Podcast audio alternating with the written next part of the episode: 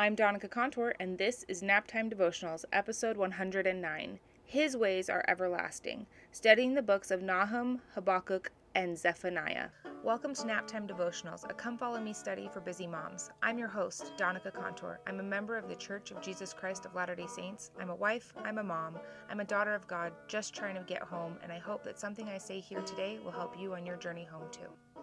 Welcome, welcome. Thanks for tuning in. Thanks for taking some time today to study the scriptures with me. Um, the books we're in today uh, well, let's just say I am doing my best at guessing as to whether or not I'm saying it correctly.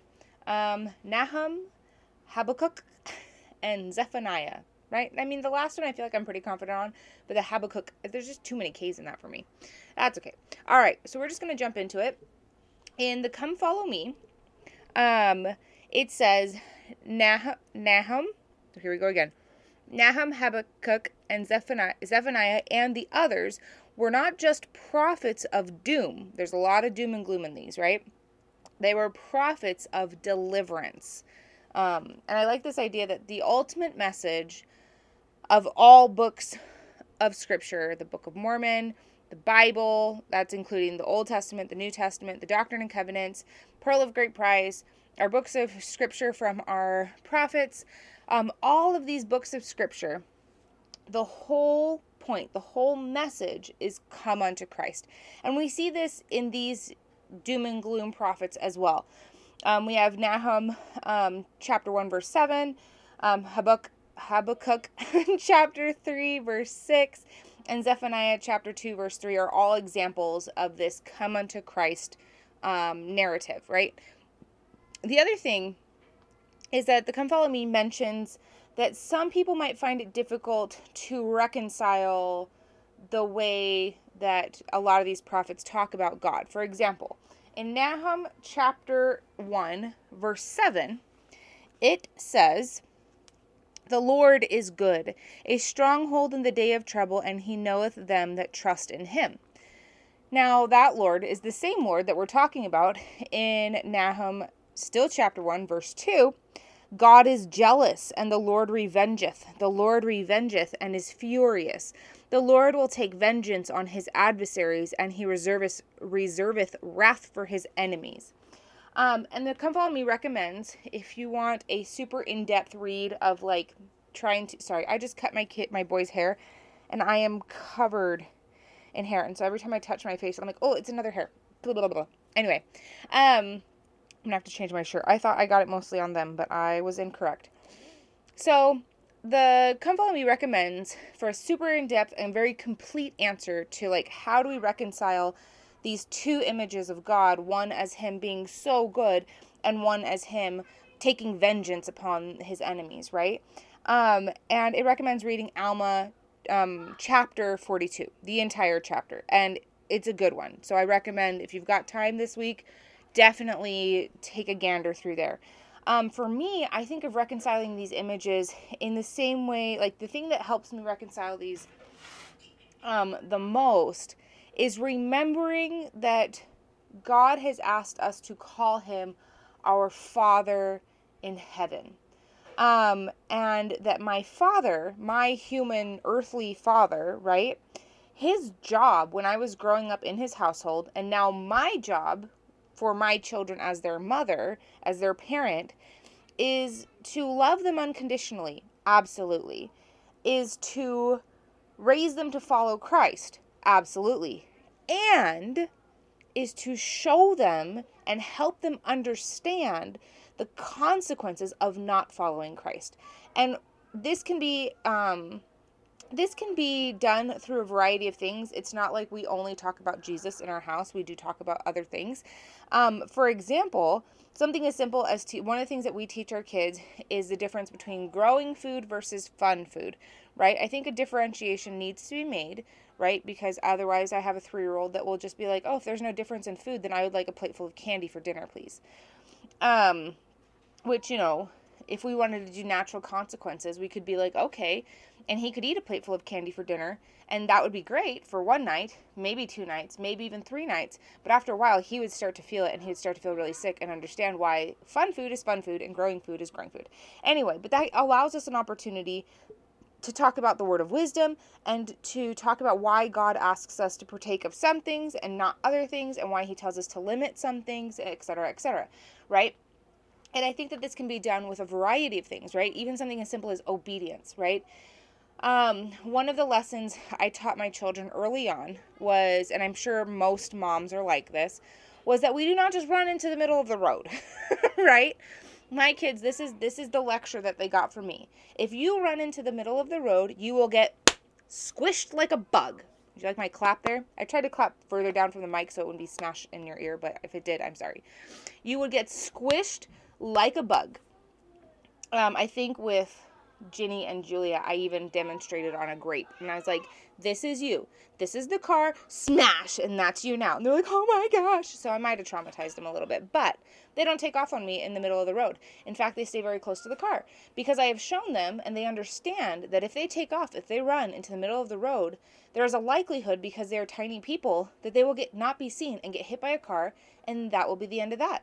They that will be and it's always funny for me. I don't know about you guys, but I always ha- struggle between balancing between like, yes, we're an eternal family, and you know we'll get to see each other again, and not, not even death can stop us, but also being like, you will die and we'll never see you again. Except for we will see you again, but we just won't see you until we die. And anyway, um, so I think that reconciling this God who is good and loves us and wants us um, and, and loves us and wants us to return home with him, as also a God who takes vengeance on his adversaries, is the same way um, I understand it in the parental.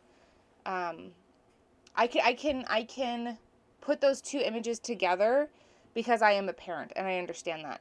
Um, one of the things I will leave this with you um, because this is kind of the end, but um, one thing that I thought of that kind of reconciles this for me is that I am I I consider myself a loving human being, right? I love my children, I love my par- my parents, I love my family, um, which I feel like you know even bad guys do, right? They love their families and their um, etc. But I also am working on having that Christ-like love for all of His children, for all of um, the people around me.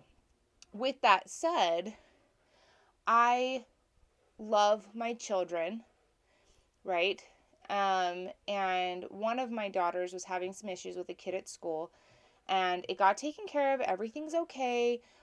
Um, but I remember telling my sister in law, I told her, I'm like, on the one hand, part of me is like, this is natural. This is a normal part of growing up. Everybody has to deal with somebody picking on them to a degree. It didn't escalate to be anything really huge. It's nothing really terrible. Like, it was uncomfortable. Um, but it got addressed. It's okay. The teacher took care of it. Like everything is fine now. I was like, I struggle between that perspective and wanting to rip this kindergartner's throat out with my teeth. Like, because that's my baby, you know? And so obviously, I'm not actually going to do that. That's a very gruesome, very gruesome um, image.